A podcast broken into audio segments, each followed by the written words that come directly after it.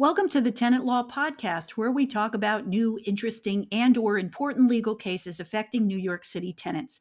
This podcast will be about 10 minutes long. First, we give you some background so you have the context to understand the case we are discussing. Then we talk about the case itself, and finally, we explain why the case is important and give you our tenant takeaway. I am Michelle Itkowitz, and today's case is AK Houses TP4 LLC versus Thurman, a fairly recent New York City Civil Court, New York County case. First, let's set the stage with some context. A landlord in New York cannot bring a non payment summary proceeding, in other words, an eviction case in housing court, against a tenant unless the landlord first serves with a process server a statutory rent demand pursuant to real property actions and proceedings law section 7112 so a rent demand is a document that you, they come and serve you with before they serve you with the non-payment proceeding.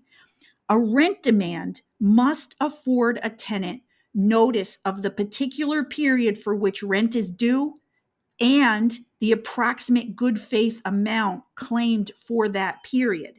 This is very different than the highly exaggerated damages we see in things like a like a personal injury case. So God forbid somebody slips and falls and breaks their femur and you do a lawsuit for 10 million dollars and hopefully it settles for a good amount, but the amount you sue for maybe isn't anything close to the amount you end up getting. That's not what this is in housing court. The arrears and a rent demand need to be a, a, an approximate good faith amount that's in relation to what's actually owed. And the and the other thing is a rent demand really needs for this reason not just to have that good faith total, but it also needs to be itemized. It needs to be broken down. If the rent isn't itemized, how can the tenant get ready for court? How's the tenant supposed to prepare a defense? So you need to know if if somebody says you owe $5,000, well, what months are you suing for? If they tell you they're suing for January, you need to know how much are they suing for January. If they're suing for a portion of February, what portion of that is it, is it in February? And that way you can get your receipts together, your bank statements, or who knows, maybe in February you only had a refrigerator for half the month that was broken. So maybe you have a defense based on the landlord's violation of the implied warranty of habitability. And so you need to know, you know when that problem was so you can relate it to what they're suing you for. But there's more. Furthermore, a residential non-payment proceeding in a residential non-payment proceeding only the rent may be sued for, not additional rent, not late fees, not other things. So we don't do a lot of reading on this podcast, but real property actions and proceedings law, section 702, is very important. So we're going to do a little reading. In a proceeding relating to a residential dwelling or housing accommodation, the term rent shall mean the monthly or weekly amount charged in consideration of the use and occupation of a dwelling pursuant to a written or oral agreement. And now listen to this no fees, charges, or penalties other than rent may be sought in a summary proceeding in an eviction case pursuant to this article, notwithstanding any language to the contrary in any lease or rental agreement. So the lease can say something different, but it can't get around the law. Only rent can be sued for in housing court, and you need to be notified of what the amount the landlord is suing you for ahead of time by service of a rent demand, and that needs to be clear and itemized so you can get ready for court. Now, let's get into today's case.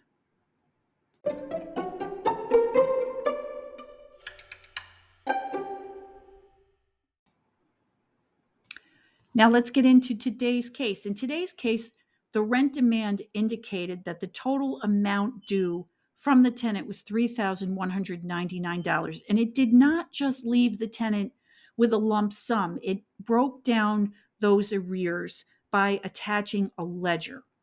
The problem was the ledger spanned a full year of charges and it was confusing.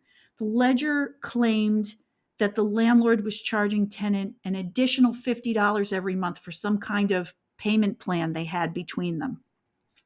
Now, the court didn't say that the payment plan was invalid.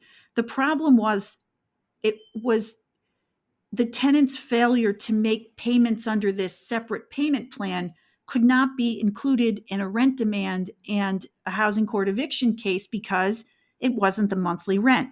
Now, you might say, well, wait a minute. Isn't if the payment plan is for past due rent, assuming, because we don't know, but assuming it was, well, that's still rent.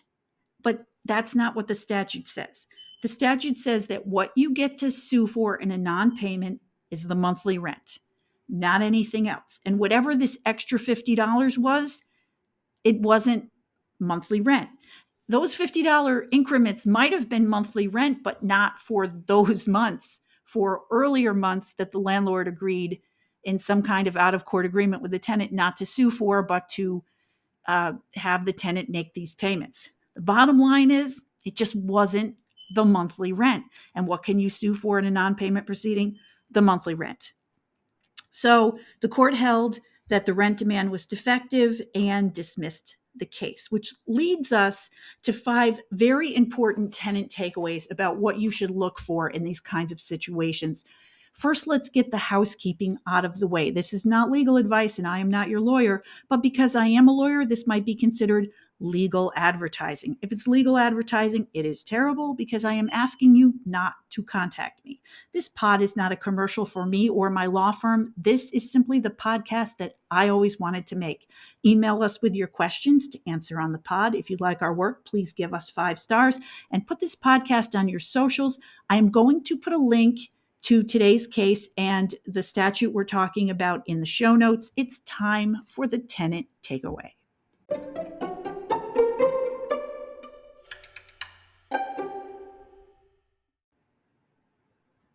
Tenant takeaway time. So, if you get served with a statutory rent demand from your landlord, it should include more than just a lump sum. It should be itemized. It should tell you exactly what you owe for exactly what months. And in the case we saw today, there was itemization. And because of that itemization, we saw what could be potentially the other big problem for a rent demand, which is when the rent demand includes items that a rent demand is not allowed to include. A, an eviction case is not supposed to be for anything other than the rent. So it's the itemization that actually shows us that. Now, the itemization piece really gets messed up a lot. And I would like in our tenant takeaway to go over five ways I see that itemized rent arrears can be wrong. And then being wrong possibly gives you a defense to your non payment case. So let's go through this. Number one, sometimes the ledger that is breaking down the total amount owed is just a terrible copy. I mean, it's crazy what I see in some of these things. They're upside down or sideways or cut off on the margin, or it's so faint you can't read it. So, if you can't read the ledger itemizing what you owe, then it hasn't really been itemized, and who knows what's lurking in those amounts. So, you haven't been properly apprised of what's owed. And that could be a possible defense against the whole case, as we saw in today's case. Number two, sometimes these ledgers contain so much extraneous information. They're just printouts from these sophisticated management platforms. And it's so much information other than what month it is and what you owe for that month and what payments you've made. There's all these codes and stuff. To me, if you need to hire an accountant to read the rent demand, you haven't been properly apprised of what you actually owe. So it's possible defense. Talk to your lawyer about that one. Number three, sometimes ledgers contain non items that are just not the monthly rent, as we saw in today's case. And that could be anything late fees, legal fees, payment plan charges, fees for losing your keys and having your key card replaced, things that don't belong in a residential housing court case according to the statute. Number four, here's a simple way to do this just compare the ledger in the rent demand with the rent bills, the invoices that you've received. Are they different? If they're different, then maybe there's something wrong with that itemization that you've gotten. Definitely discuss that with your lawyer. And number five, in the rent stabilization context, ideally, four things should line up. Get the DHCR rent roll registration report for your particular apartment. And for one thing, the apartment needs to be registered up to the current date, or your landlord shouldn't even be in housing court with you. So talk to your lawyer about that one. But assuming that it's registered up to the current date, the amount that your apartment is currently registered for, the monthly rent that's in the registration for right now, should match the rent that is in your lease, which should match the rent that you're getting invoiced for, which should match the rent and the rent demand. Really fairly simple that those four things should line up. What's at DHCR, what's in your lease, what you're getting billed for, and what's in the rent demand. That should all be the same. But you would be really surprised how often it's not. And again, this means an imprecise rent demand, which could mean that the foundation that the whole case is sitting on is shaky and the case can be dismissed.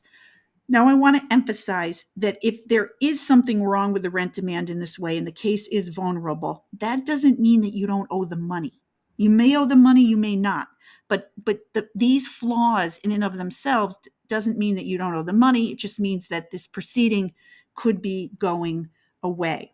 And again, this is something you have to discuss with your own lawyer, but this gives you an opportunity to pump the brakes on an eviction case. And that might just have inherent value to you. You might want to slow down the eviction process. Maybe you're moving somewhere else, something's going on in your life, whatever it is. Or maybe you and your lawyer can take that mistake on the landlord's part and use it in a way to get the landlord to the table to negotiate a settlement that is beneficial for you. That's another use of these these these podcasts where we go through housing court tips like this is to use them to get the case to a place where you can do something with it that is to your benefit. Maybe a rent break, maybe time to move, whatever it is you need. Again, discuss it with your lawyer. And there you have it. Remember, New York City, the law belongs to you, but your ownership of the law is only as great as your understanding of the law. So let's learn to live better. I am Michelle Itkowitz, and this is the Tenant Law Podcast.